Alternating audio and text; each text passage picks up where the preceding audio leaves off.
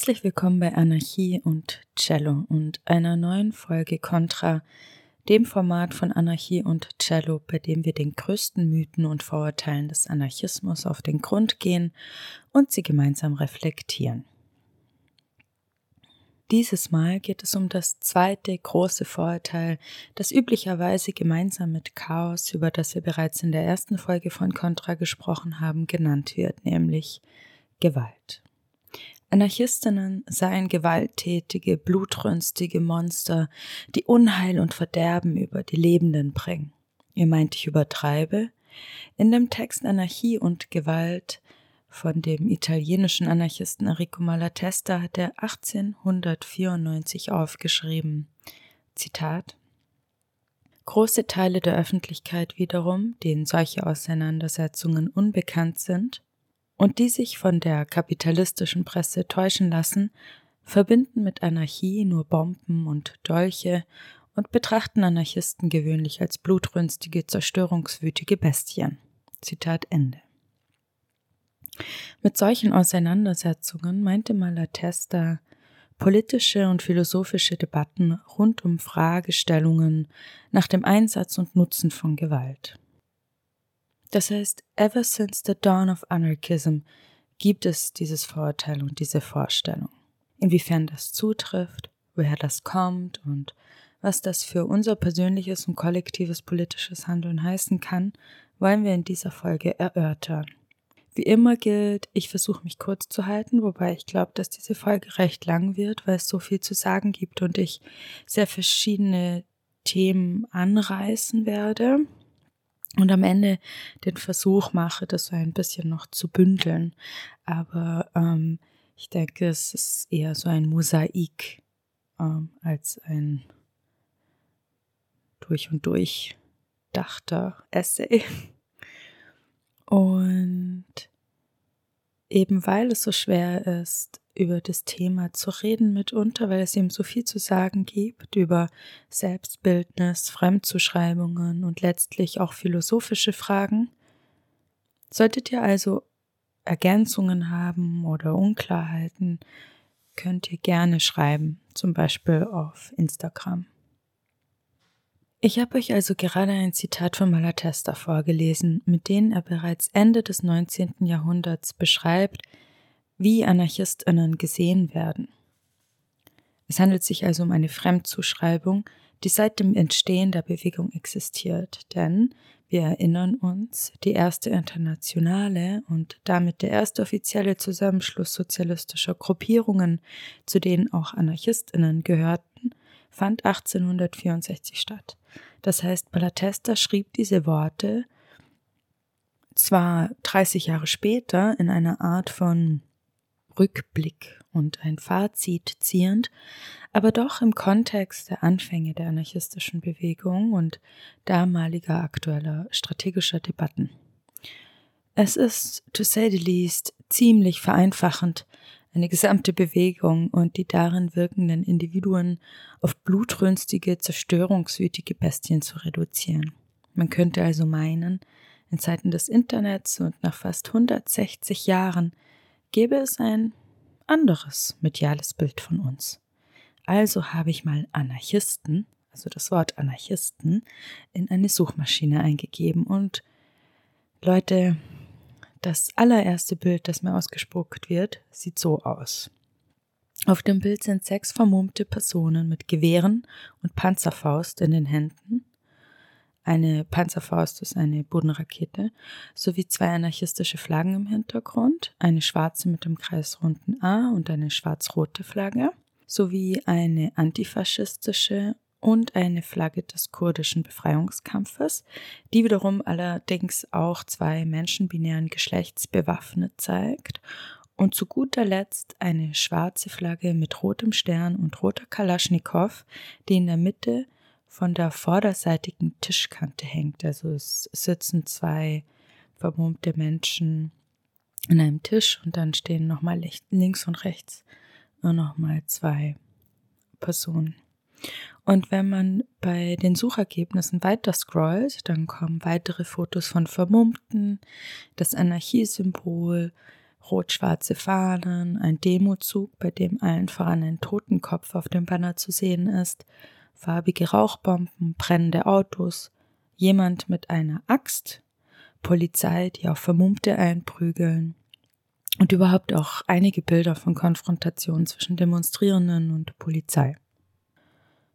Es sind keine Bilder zu sehen von zum Beispiel überhaupt mal Porträts klassischer Anarchistinnen oder von Leuten, von denen man weiß, die identifizieren oder identifizierten sich als Anarchistin, Anarchisten heutzutage, also zum Beispiel, weiß nicht, David Graeber oder Noam Chomsky oder so.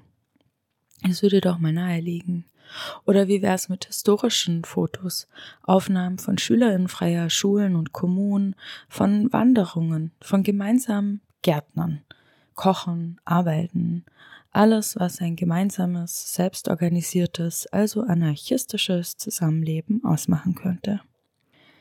Aber ich muss sagen, dass ich dieses allererste Bild, ich finde das sinnbildlich für das Problem, das hier auf der Hand liegt, weil im ersten Moment, wenn ich keine Ahnung habe und online nach Anarchisten suche, dann bin ich entweder angetan, weil ich einer romantischen Idee vom bewaffneten Kampf anhänge, oder ich bin ganz und gar abgeschreckt.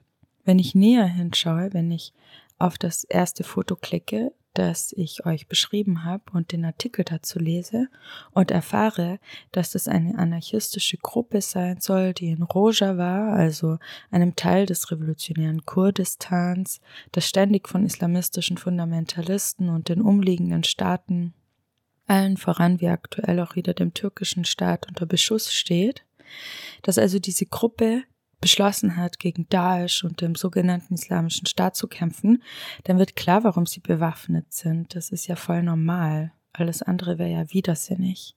Sollen die mit Blumen kämpfen oder was?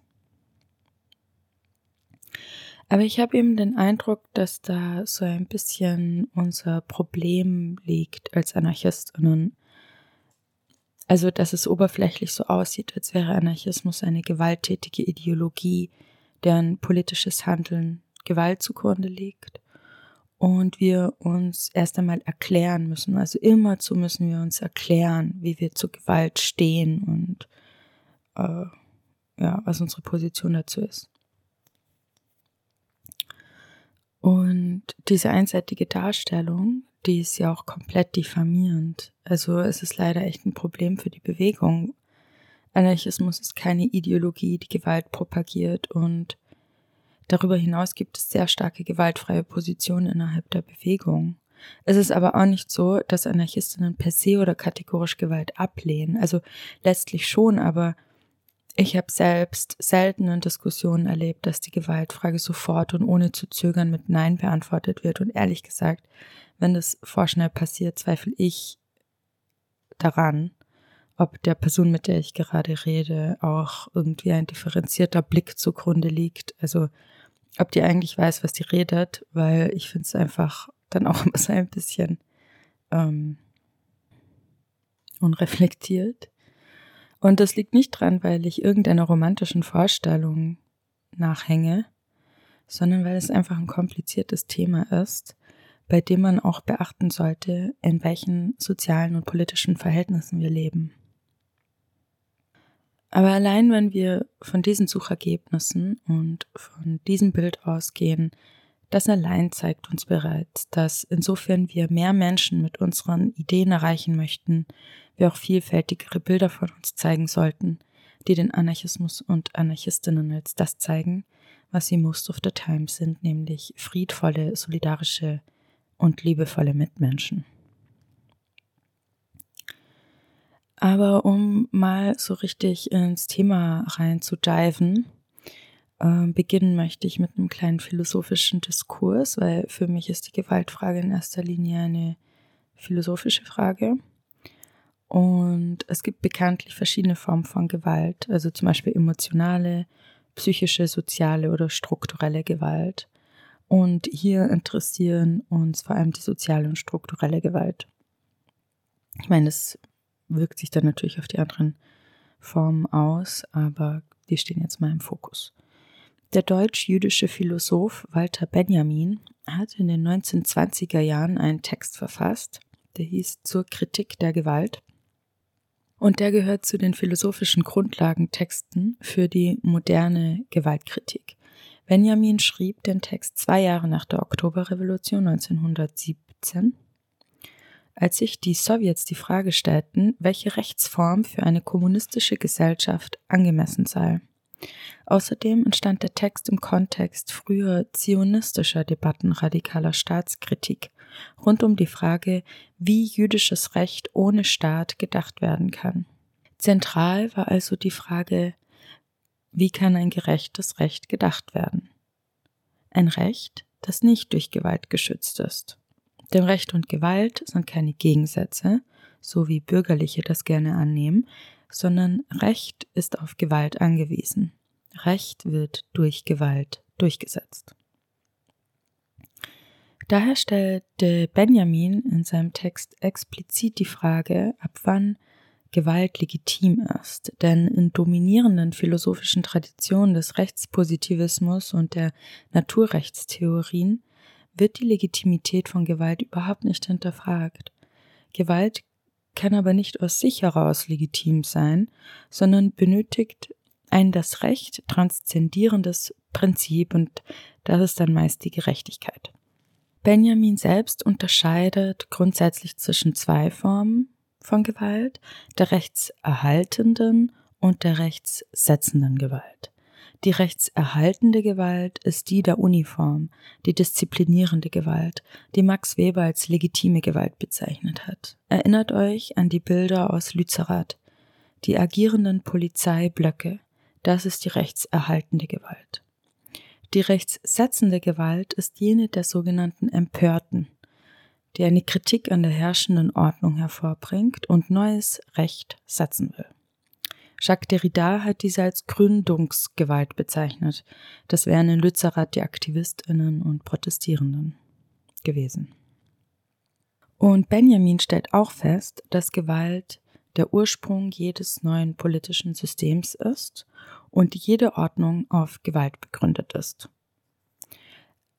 Es gibt also so etwas wie ein Schwankungsgesetz. Rechtssetzende Gewalt wird durch eine andere ersetzt und die rechtserhaltene Gewalt ist stets irgendwann nötig, um eine bestimmte Ordnung zu erhalten. Aber wie Daniel Leuk in einem Interview sagt, das ich euch in den Shownotes verlinke, ist Zitat Gewalt nicht nur Wasserwerfer oder Schlagstock, sondern auch Warten auf ein Urteil. Zitat Ende. Denn alles ist noch etwas komplizierter als gedacht. Es gibt gewaltvolle und gewaltlose Gewalt. Gewaltvolle Gewalt ist zum Beispiel Polizeigewalt. Gewaltlose Gewalt ist zum Beispiel ein Streik. Dieser ist an sich ein gewaltloser Akt, ein gewaltloser Handlungsakt. Seine Auswirkungen, die er auf die Verhältnisse hat, können aber als gewaltvoll erachtet werden. Um mit der Prämisse, dass jeder Ordnung Gewalt zugrunde liegt, umzugehen, haben zum Beispiel autoritäre Kommunistinnen die Vorstellung gehabt, dass das Recht absterben werde, je kommunistischer die Ordnung werde. Frühe zionistische Denkerinnen haben die Lösung in einer jüdischen diasporischen Rechtsauslegungspraxis gesehen. Und dann gibt es noch die harmonistische Vorstellung, dass es möglich sei, die Gesellschaft von Gewalt zu befreien. Aber dann bleibt die Frage, wie eine Gesellschaft ihre Regeln umsetzen will. Da kommen wir dann in den abolitionistischen Ansatz hinein, der versucht, gewaltlose oder gewaltarme Formen dafür zu finden. Ich vertrete die Position, dass es keine Gesellschaft ohne Gewalt geben kann, weil sie zum Menschsein dazugehört. Ich denke aber, dass es einen Umgang damit geben kann, die Gewalt zu vermindern. Also was schließlich darauf abzielt, die Gewalt zu vermindern, die in der Gesellschaft vorherrscht. Die leninistische Bewegung folgte eher dem Prinzip, es gibt kein Omelett, ohne ein paar Eier zu zerschlagen. Doch Benjamin neigte sich eher der anarchistischen Auffassung zu, nämlich, wenn wir es wirklich ernst meinen mit der Befreiung, können wir nicht das Gleiche machen, was bisher in der gesamten Geschichte geschehen ist. Die Staatsgewalt ist außerdem differenziell, wirkt auf einige mehr als auf andere und ist mit extralegaler Gewalt verbandelt. Und wenn wir diese Staatsgewalt abschaffen, so Benjamin, läuten wir eine neue Epoche ein. Und was heißt abschaffen? Es heißt natürlich, etwas Neues zu schaffen, eine soziale Transformation. Gewalt entspringt dem sozialen Zusammenhang und nicht jede Gewalt ist gleich. Doch der Hinweis von Simone Weil in ihren Texten, dass Gewalt auch jene betrifft, die sie ausüben, dass also niemand unberührt von der Gewalt bleibt, die in unserer Gesellschaft herrscht, finde ich wichtig. Denn dieses System der Gewalt, in dem wir leben, drängt uns geradezu dazu, gewaltvoll zu handeln. Das heißt, eigentlich geht es im sozialen Kampf darum, eine Welt herbeizuführen, die nicht auf Gewalt, sondern auf anderen Formen beruht, die soziale Organisation und Ordnung ermöglicht. Das heißt, es geht darum, die Gewalt abzuschaffen, sie zu minimieren und anders mit ihr umzugehen. Die Frage ist nur, wie wir das gewaltlos schaffen sollen, wenn die Welt, in der wir leben, dermaßen gewaltvoll ist und auch keine andere Sprache der Macht zulässt. Gewalt erzeugt Gegengewalt. Die Gewaltförmigkeit des herrschenden Systems erzeugt revolutionäre Gewalt. Die anarchistischen Mittel zur Transformation der Gesellschaft sind vielfältig. Vom Einsetzen von Sprengstoff bis zur Praxis der freien Liebe, vom Generalstreik bis zur Bildung von Kommunen, von Abwehreinheiten bis zum Schreiben von Gedichten, Romanen und Abhandlungen. In Bezug auf Gewalt im Anarchismus überdauert aber ein Bild der Militanz, wie eingangs bereits beschrieben. Militanz als das hauptsächliche Charakteristikum der Bewegung und Militanz wird im Deutschen nun einmal als kriegerische Haltung, aggressives Auftreten oder gewaltsame Vorgehensweise definiert. Und weil es Sinn macht, in die Geschichte zu blicken, um zu verstehen, woher diese Haftung an Gewalt kommt und wie Selbst- und Fremdzuschreibungen entstanden sind, gibt's jetzt einen kleinen Abriss zur Propaganda der Tat und direkter Aktion, um später ein bisschen was zum schwarzen Block zu sagen. Die Propaganda der Tat ist ein Ergebnis von Gesprächen zwischen den italienischen Anarchisten Enrico Malatesta, Carlo Caffiero und Emilio Covelli in Neapel in den, in den 1870er Jahren. Dabei handelt es sich aber nicht nur um das äh, also es handelt sich überhaupt nicht um das politische Attentat oder den politischen Mord. Das kam nämlich erst später, sondern die Propaganda der Tat wurde ursprünglich als Insurrektion gedacht, als Aufstand oder Revolte. Und als solches, als zentrales Element einer Revolutionstheorie, die Bakunin in seinen Überlegungen folgte. Denn Bakunin und später auch Malatesta sahen die Insurrektion als unvermeidlichen Bestandteil des revolutionären Prozesses an, wiesen allerdings auch darauf hin, dass sie sorgsam geplant, vorbereitet und organisiert werden müsse. Dann könne der bewaffnete Aufstand und die konspirative Insurrektion ein Wegbereiter der Revolution sein. Auf der anarchistischen Internationale 1881 in London ging man davon aus, dass die Propaganda der Tat mehr Menschen mobilisiere als zum Beispiel Reden oder, oder Schreiben und daher wichtiger sei. Allerdings hatte sich zu diesem Zeitpunkt bereits aufgrund des aktuellen Weltgeschehens die Propaganda der Tat konzeptuell verändert. 1881 wurde nämlich Zar Alexander II. von einer Wurfbombe tödlich getroffen. Ein Attentat, das von der geheimen Revolutionseinheit Narodnaya Volja durchgeführt wurde und einen großen Eindruck auf Europa hinterließ. Ihr Attentat begründeten sie damit, dass die Gewalt, die von der Regierung auf die Bevölkerung ausgeübt wurde, sie dazu berechtigten, ebenso zu handeln. Das heißt, der politische Mord war weder eine nationale Besonderheit noch von persönlichen Biografien angetrieben. Man muss sich vergegenwärtigen, dass sich die anarchistische Bewegung zwischen 1864 und 1881 sehr veränderte. Während zur Zeit der ersten Internationale der Anarchismus noch die stärkste sozialistische Kraft bildete, drehte sich das Verhältnis in den 1870er Jahren um und der Marxismus wurde stärker. Anarchistinnen hofften mit der Propaganda der Tat und dem damit verbundenen politischen Mord Land- und Industriearbeiterinnen für den Anarchismus zu mobilisieren. Das hört sich jetzt vielleicht komisch an für unsere Ohren, weil wir eben wissen, wie die Geschichte sich vollzogen hat. Aber zu Anfang war diese Strategie sogar erfolgreich. Viele Menschen, die im Elend arbeiteten und lebten, konnten dieses unerbittliche Handeln nachvollziehen, ja sogar damit sympathisieren und den persönlichen Einsatz der Attentäter, die ja in den meisten Fällen mit harten Strafen und mit Folter bis hin zum Tod zu rechnen hatten, auch unterstützen. Die Attentate waren auch ein Ergebnis der Niederschlagung der Pariser Kommune 1871 und der harten Reaktion auf den Insurrektionismus der bakuninistischen Internationale. Und macht euch keine falschen Vorstellungen. Die europäischen Regierungen antworteten mit Verfolgung und Repression, selbst als die Propaganda der Tat als Strategie an Bedeutung abnahm. Das war Anfang des 20. Jahrhunderts, war es den europäischen Regierungen 1904 noch ein Anliegen, im Petersburger Geheimprotokoll zur Bekämpfung des Anarchismus rigorose Maßnahmen gegen Anarchistinnen festzulegen. Aber wie gesagt, die Entstehung des Insurrektionismus war Teil revolutionärer Theoriebildung. Es ging konkret darum, wie eine Revolution, die die Verhältnisse grundlegend ändern soll, herbeigeführt werden kann. Und seine Anhänger sahen den bewaffneten Aufstand als Stimulanz der arbeitenden Massen als zentral. Leider führte diese Strategie den Anarchismus ins Gegenteil, nämlich in eine Minderheitenposition in einen Teufelskreis aus Attentat und Repression, die teilweise von Polizei und Staat selbst angewandt wurde, um die sozialistischen Bewegungen zu schwächen, sowie an den Rand der Selbstzerstörung der anarchistischen Bewegung aufgrund von Entfremdung von den Arbeitenden.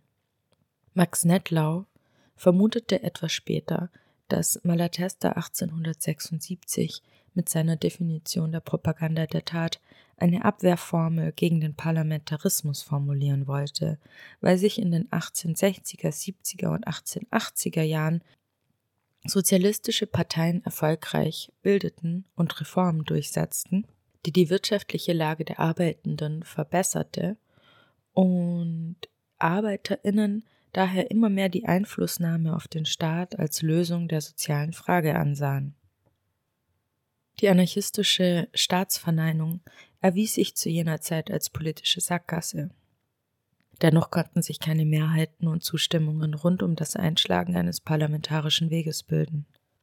Die Propaganda der Tat führte also in gewisser Weise zum Ende einer ersten Phase anarchistischen Wirkens in der Welt und zum Auftreten von Kultur-, Bewusstseinsrevolutionären Bestrebungen. Gustav Landauer übrigens, der die Gewalt der Propaganda der Tat ablehnte, definierte sie ganz anders, nämlich als Erneuerung und Wiedergeburt des Menschen. Es war der Anarchosyndikalismus, der nach diesem großen Scheitern wieder eine Massenbasis in der Arbeiterschaft ermöglichte. Die gewaltsamen und gewaltfreien Kampfmittel, die der Anarchosyndikalismus verwendet, werden unter dem Begriff direkte Aktion zusammengefasst. Direkte Aktion umfasst Sabotage, Boykott, Streik und den Generalstreik als höchste Ausdrucksform des Bewusstseins der ArbeiterInnen. Aber auch Go Canny, also das absichtlich langsame Arbeiten oder Obstruktionismus, also Dienst nach Vorschrift oder was man heute als Quiet Quitting diskutiert. Aber auch eine Fabrikbesetzung oder ein Fabrikkauf das alles sind direkte Aktionen, die auf die ein oder andere Weise in die kapitalistischen Abläufe einwirken, sie unterbrechen oder zumindest modulieren.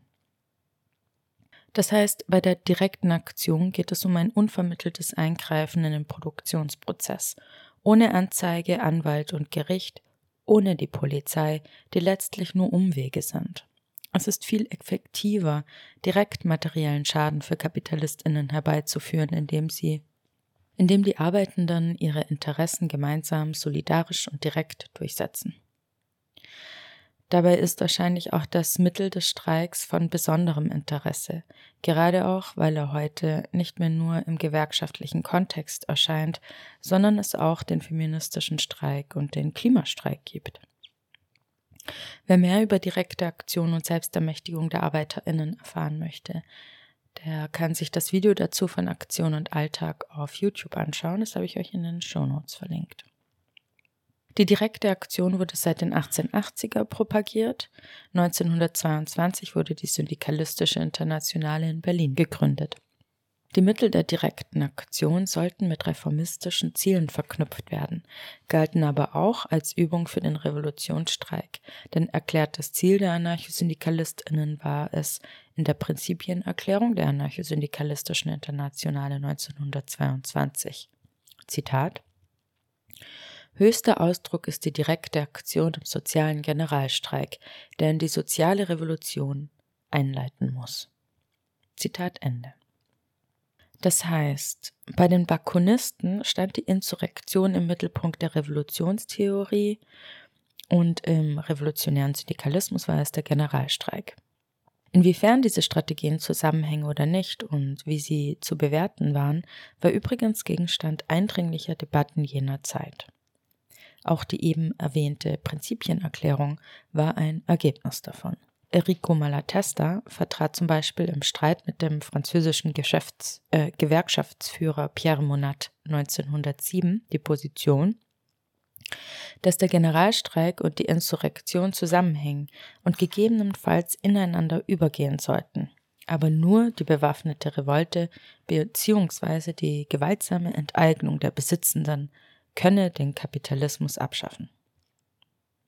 Im Übrigen ging es auch um unterschiedliche Einstellungen zur Organisation. Während die Kollektivisten um Bakunin die Arbeitermassen in Organisationen organisieren wollten, die durchaus nicht alle dieselben Überzeugungen teilen mussten und auch mit einem Begriff der Avantgarde hantierten, unterstrichen anarchistische Kommunisten die Wichtigkeit von freier Gruppenbildung durch überzeugte Individuen. Das Ganze entwickelte sich eben dann in eine anti-organisatorische Wende. Aktionen gingen nicht mehr von Organisationen aus, sondern von Kleingruppen und Einzelnen. Und letztlich stellte das Erstarken des revolutionären Anarchosyndikalismus dem Zerfall in Kleingruppen die solidarische Verbundenheit der Massen in Massenorganisationen entgegen. Es kommt jetzt ein bisschen so rüber, als sei ich vom Thema abgekommen, aber die Frage nach Gewalt und ihrem Einsatz im politischen Kampf ist eine Frage nach der Organisierung und Mobilisierung einer Bewegung. Deshalb finde ich es wichtig, auf diese Aspekte hinzuweisen. Schließlich haben diese von Anarchistinnen durchgeführten politischen Strategien sich ja auch auf die Sozialdemokratie und marxistische Sozialistinnen ausgeführt, äh, ausgewirkt. Und die daraus wiederum für sich den politischen Massenstreik ableiteten. Denn die direkte Aktion und der Syndikalismus waren zeitweise enorm erfolgreich und haben Zehntausende Menschen in ihren Organisationen gebunden. In Deutschland hatte die V 1919 100.000 Mitglieder allein im Ruhrgebiet. Das muss man sich mal vorstellen. Und den Fokus zu legen auf die direkte Aktion und weg von der Insurrektion war letztlich auch dem einfachen Umstand geschuldet, dass die mörderische Ausstattung des Gewaltmonopols immer ausgereifter war. Wie soll eine bewaffnete Zivilistin bitte eine Chance haben gegen das Waffenarsenal der Exekutive des Staates? Das haben schon Friedrich Engels und Rudolf Rocker ihrer Zeit angemerkt und ist heute in Zeiten von Roboterhunden und Drohnen noch wahrer. Letztlich muss man auch einfach sagen, war die Bevölkerung mit der Zeit der Gewalt auch müde geworden oder leid und sah nicht mehr ihren Sinn darin.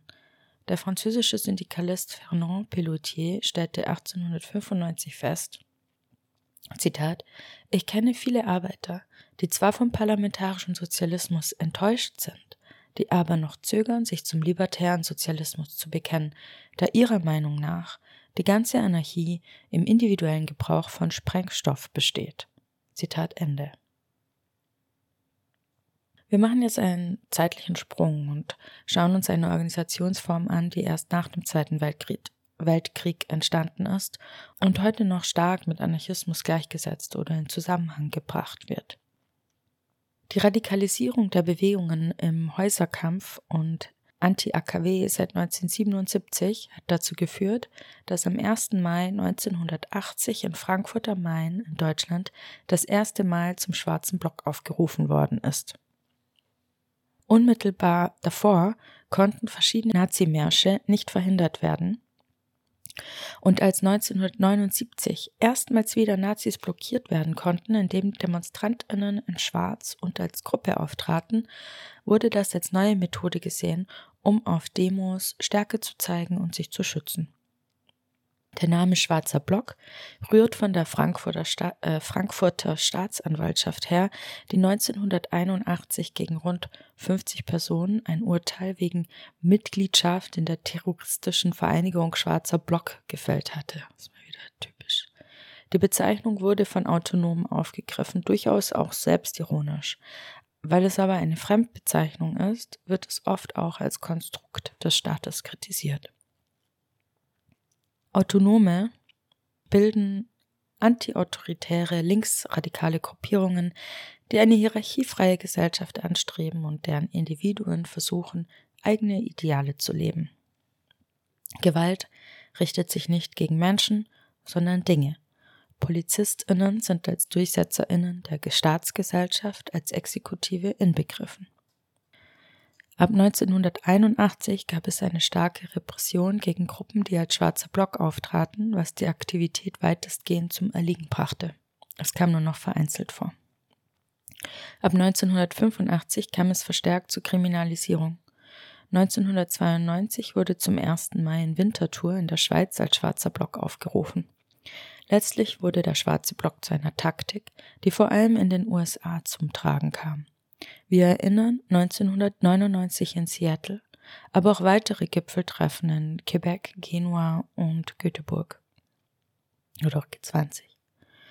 Seattle und das sogenannte Battle of Seattle hat so eindringlich zur Schau gestellt, von wem eigentlich die Gewalt ausgeht und inwiefern die Polizei auch Demonstrationen manipuliert, um konfrontative Situationen herzustellen. Denn die Polizei ist am stärksten gegen friedliche Demonstrantinnen vorgegangen und hat Tränengas, Pfefferspray und sogar Gummigeschosse und Blendgranaten eingesetzt.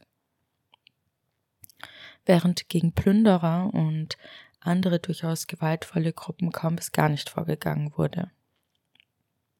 Bereits kurz davor in London fanden Anti-Globalisierungsproteste statt, die auch konfrontativ waren, aber die Polizei hatte Aufnahmen, die ihre Polizeigewalt dokumentierten, konfisziert. Das war zu der Zeit halt noch möglich, als noch nicht jeder ein Smartphone hatte. Der schwarze Block wird meist entpolitisiert und von Regierungen und bürgerlicher Presse auf blinde Gewalt und Ex Extremismus reduziert. Indem die Teilnehmenden als professionell dargestellt werden, wird die staatliche Repression dagegen legitimiert. Medial wird der schwarze Block so dargestellt, als ob dessen Gewalt die Stützen der Gesellschaft angreife. Und die Gewalt der Polizei hätte nichts mit dem Gewaltmonopol des Staates zu tun, sondern würde ausschließlich durch den schwarzen Block provoziert. Es gibt auch einige Linke, die das so argumentieren.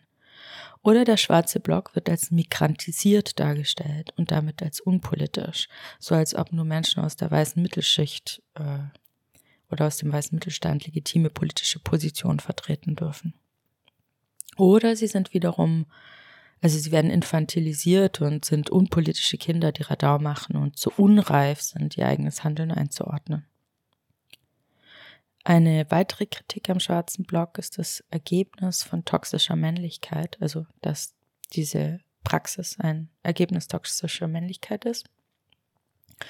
Weil Cis-Männer auf Schwierigkeiten tendenziell mit Gewalt reagieren, also der schwarze Block als Reproduktion von männlicher Gewalt, obwohl die Vermummung ja auch Geschlechterzugehörigkeit verdeckt. Und es gibt ja auch andere Beispiele, also zum Beispiel die feministische Ocupa in Mexico City, die mit Taktiken des schwarzen Blocks ihr Viertel und ihre BewohnerInnen schützt und verteidigt. Ich habe bisher über gewaltvolle und gewaltfreie Formen anarchistischen Handelns geredet, die Propaganda der Tat, die direkte Aktion – und auch die autonome Form des schwarzen Blocks, die gerne über Chaos und Gewalt mit Anarchismus zusammengebracht wird. Aber es gibt innerhalb des Anarchismus auch eine starke gewaltfreie und pazifistische Strömung und wenn wir über Gewalt im Anarchismus sprechen, dürfen wir das nicht auslassen. So wie ich es verstehe, haben wir als Anarchistinnen ultimativ eine gewaltfreie, herrschaftslose Gesellschaft als Ziel. Diese soll staatenlos sein, da ein Staat sich auf Zwang und Gewalt begründet. Diese institutionalisiert, legitimiert und legalisiert. Aber wie soll, wie soll das ohne Gewalt erreicht werden? 1930 fand in Haarlem in den Niederlanden ein Studienwochenende der JVA, der Jugendlichen Friedensaktion, statt, bei dem Henriette Roland Holst einen Vortrag hielt mit dem Titel Ist Gewalt im Kampf für eine sozialistische Gesellschaft abzulehnen. Roland Holst lebte von 1869 bis 1952 und gehörte neben Clara Wichmann und Bart Delikt zu den bedeutenden Persönlichkeiten der niederländischen Gründergeneration des gewaltfreien Anarchismus. In ihrem Vortrag leitet sie Schlüsse aus den Erfahrungen während der russischen Revolution ab und sie stellt fest, dass die in der Bevölkerung stattgefundene Gewalt zu Verbitterungen der Bevölkerung und ihrer Entfremdung von der Revolution geführt habe. Sie stellt in Frage, inwiefern Menschen für neue Produktions- und Lebensformen gewonnen werden können, wenn man ihnen mit Gewalt begegnete. Und sah auch eine Gefahr des Zugzwangs, immer von neuem Gewalt anwenden zu müssen, um die Ziele zu erreichen. Jede Anwendung von Gewalt werde zur Gewohnheit und schaffe die Voraussetzungen ihrer Anwendung immer wieder selbst. Ich denke, gerade auch bei dem letzten mit der Gewohnheit hat Henriette Roland Holst einen guten Punkt gehabt, denn tatsächlich müssen wir unsere eigenen Handlungen, Aktionen, Taktiken und Strategien immer wieder auf den Prüfstand stellen und ehrlich reflektieren.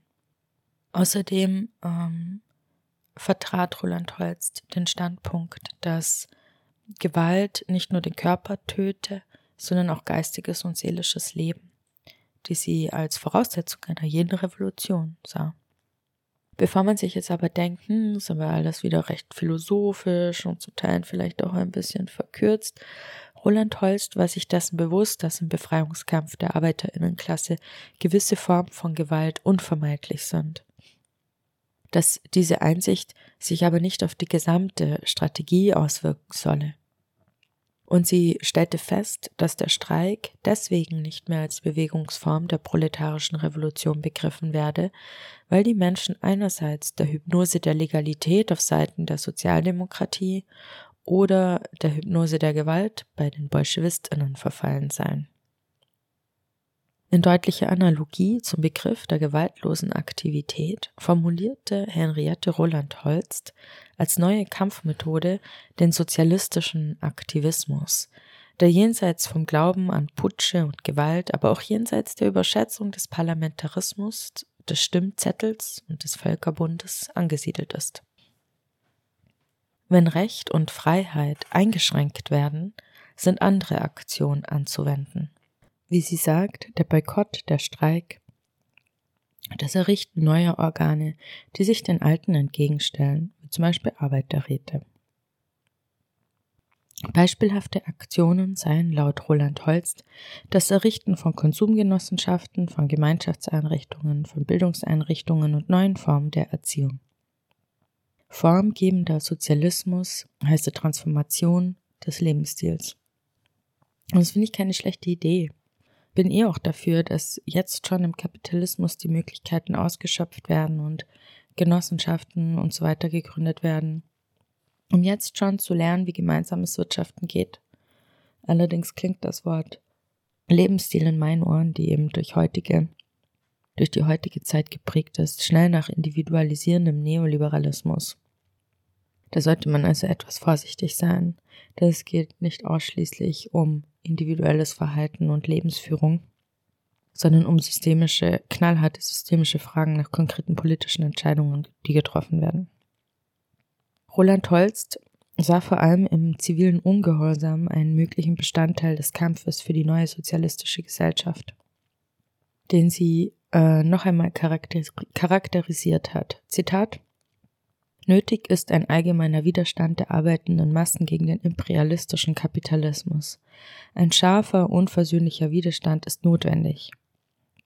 Eine angreifende, keine verteidigende Aktivität. so wie sie die Sozialdemokratie verkörpert. Eine nicht gewalttätige Aktivität, keine gewaltsame wie bei den Kommunisten. Auch eine aufbauende, nicht nur eine zerstörende, wie der Generalstreik der Syndikalisten. Eine Aktivität, die sich ihrer Mittel aus der Sphäre des sozialistischen Endziels bedient. Zitat Ende. Und ich muss sagen, ich finde das nicht falsch, was sie sagt, aber ich kann mir diese Handlung konkret nicht vorstellen, die all das vereint, was sie fordert, die ausschließlich angreift, gewaltfrei und aufbauend ist, in einem System, das auf Zerstörung für Profite ausgelegt ist und dessen Rechtssystem genau diese Zielsetzung schützt. Daher bin ich eigentlich eher der Meinung, dass es all diese verschiedenen Taktiken braucht, es aber geschafft werden sollte, sie möglichst in einer gemeinsamen Strategie zu bündeln. Das wäre die Herausforderung. Ein anderes Thema beim gewaltfreien Pazifismus ist die Gleichsetzung von Gewaltlosigkeit mit Passivität. Für die niederländische Anarchistin Henriette Roland-Holz lag der Grund darin, dass im Westen Tatkraft mit Aggressivität gleichgesetzt würde. Es gibt hingegen aber auch einen ähm, aktiven Pazifismus, wie er vor circa 100 Jahren von den Gründungsmitgliedern der War Resisters International formuliert wurde. Die War Resisters International in Bildhofen in den Niederlanden äh, gründete 1921 die antimilitaristische Internationale oder die Internationale der KriegsdienstverweigerInnen oder KriegsdienstgegnerInnen. Und sie formulierten, dass Frieden in der Gesellschaft auch die Verwirklichung der Menschenrechte und der sozialen Gerechtigkeit bedeute ähm, und Gewalt als personale direkte und strukturelle indirekte Gewalt bestehe und diese beiden Formen Lebens- und Entwicklungsmöglichkeiten zerstören und vermindern.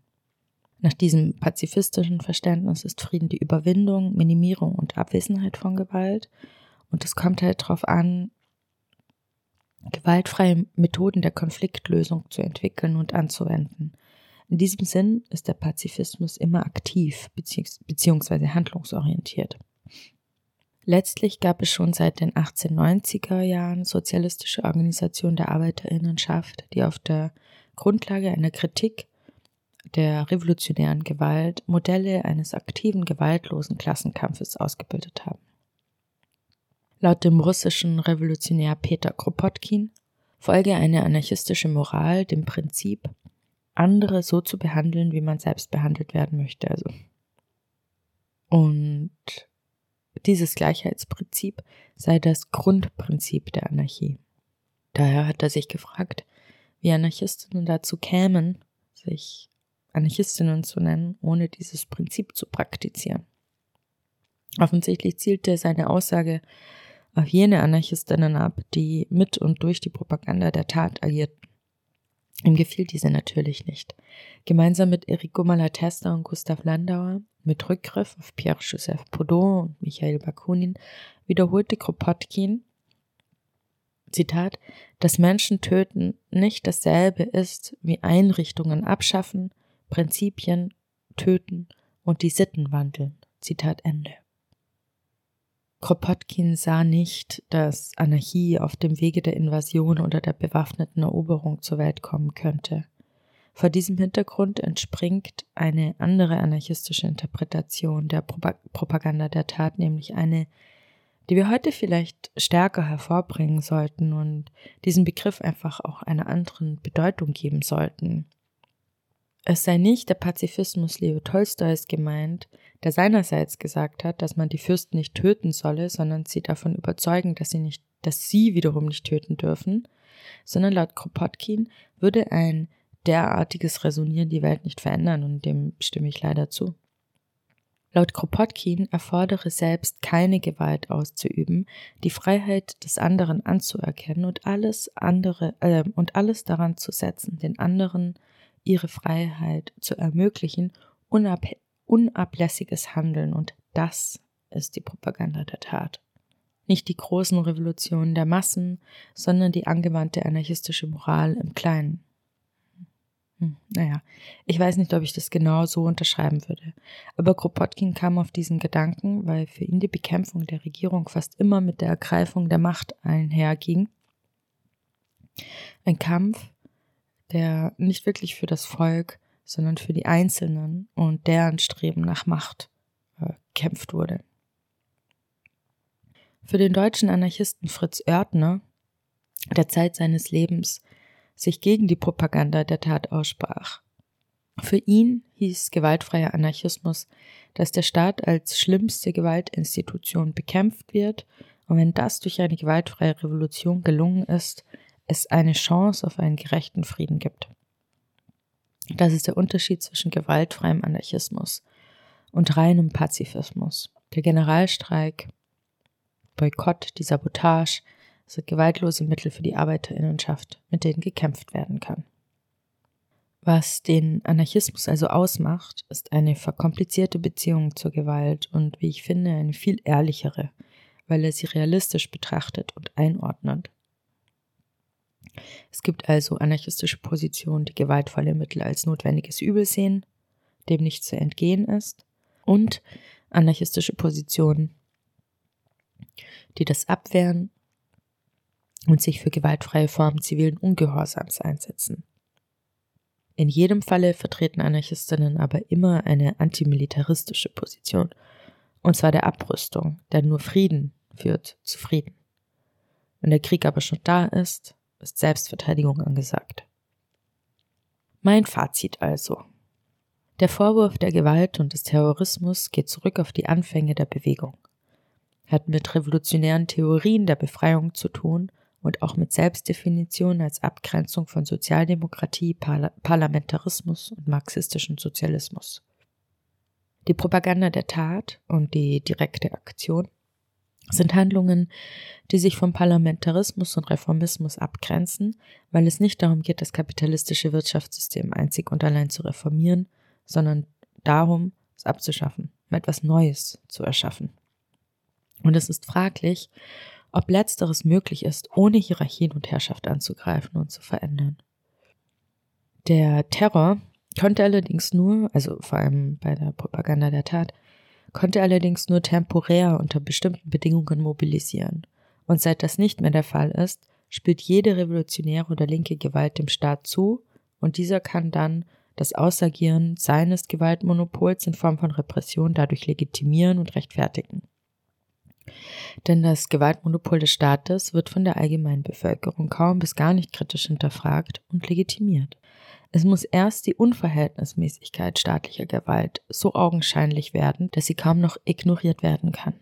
Wenn also Polizei ungerechtfertigt auf Protestierende eintrischt, sie Pfefferspray, also ich meine, es ist immer ungerechtfertigt, aber halt aus dieser, aus dieser Wahrnehmung heraus, wenn es friedliche Protestierende sind und die Polizei dann auf diese Protestierende eintrischt, sie Pfefferspray, Wasserwerfer oder gar Gummigeschosse, ähm, die im Übrigen oft verboten sind, einsetzt, dann, äh, oder wie wir es halt im Battle of Seattle 1999 gesehen haben, oder auch während der Platzbesetzungen von 15M, 15M in Spanien 2011-12, dann beginnt die Mobilisierung. Da beginnt der Protest erst richtig zu wachsen, als die Polizei versuchte, gewaltsam zu räumen, obwohl die Aktivistinnen und Nachbarinnen ja nichts weiter taten, als friedvoll eine kleine Alternative zum Staat auf den Hauptplätzen der spanischen Städte einzurichten. Das heißt, die Bewegung muss in der Öffentlichkeit nicht nur als radikale Opposition, sondern vor allem auch als friedvolle, realistische gesellschaftliche Alternative gesehen werden können. Außerdem müssen wir uns äh, zu jeglichem Zeitpunkt jeglicher Romantisierung von Gewalt verwehren.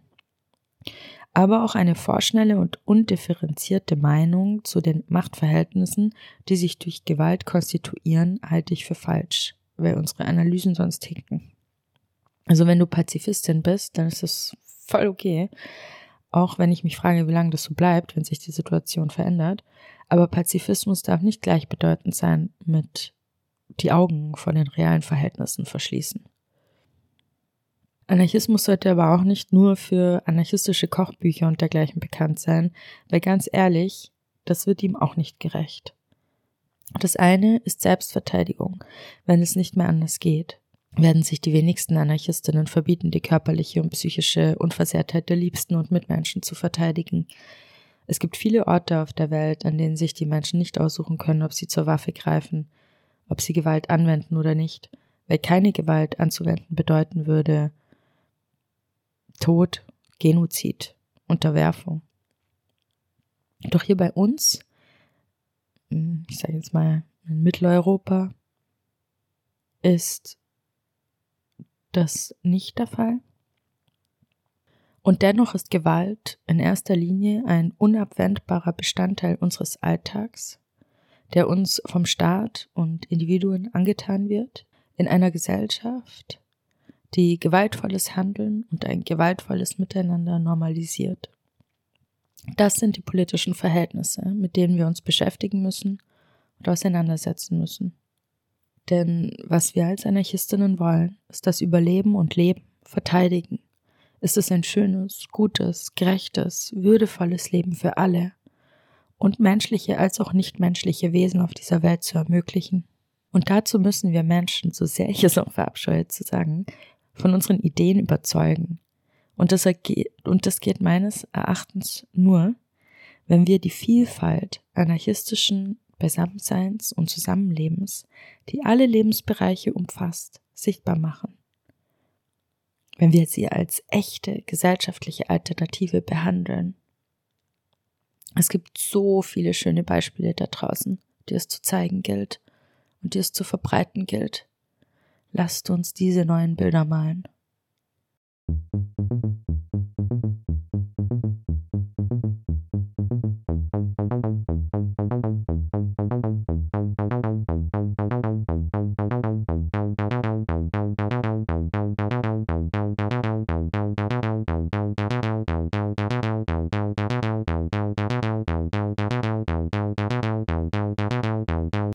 Wenn ihr könnt und möchtet, dann würde ich mich sehr freuen, wenn ihr den Podcast auch mit Geld unterstützen würdet. Es gibt die Möglichkeit, auf Steady Abos abzuschließen, über PayPal einmalig zu spenden oder per Kofi ein Kaffee zu spendieren. Damit würdet ihr ermöglichen, laufende Kosten zu decken und die MusikerInnen zu bezahlen. Aber wie gesagt, nach eigenem Können und Ermessen. Hab's euch in den Show, Show Notes verlinkt. Ich wünsche euch was. Macht's gut.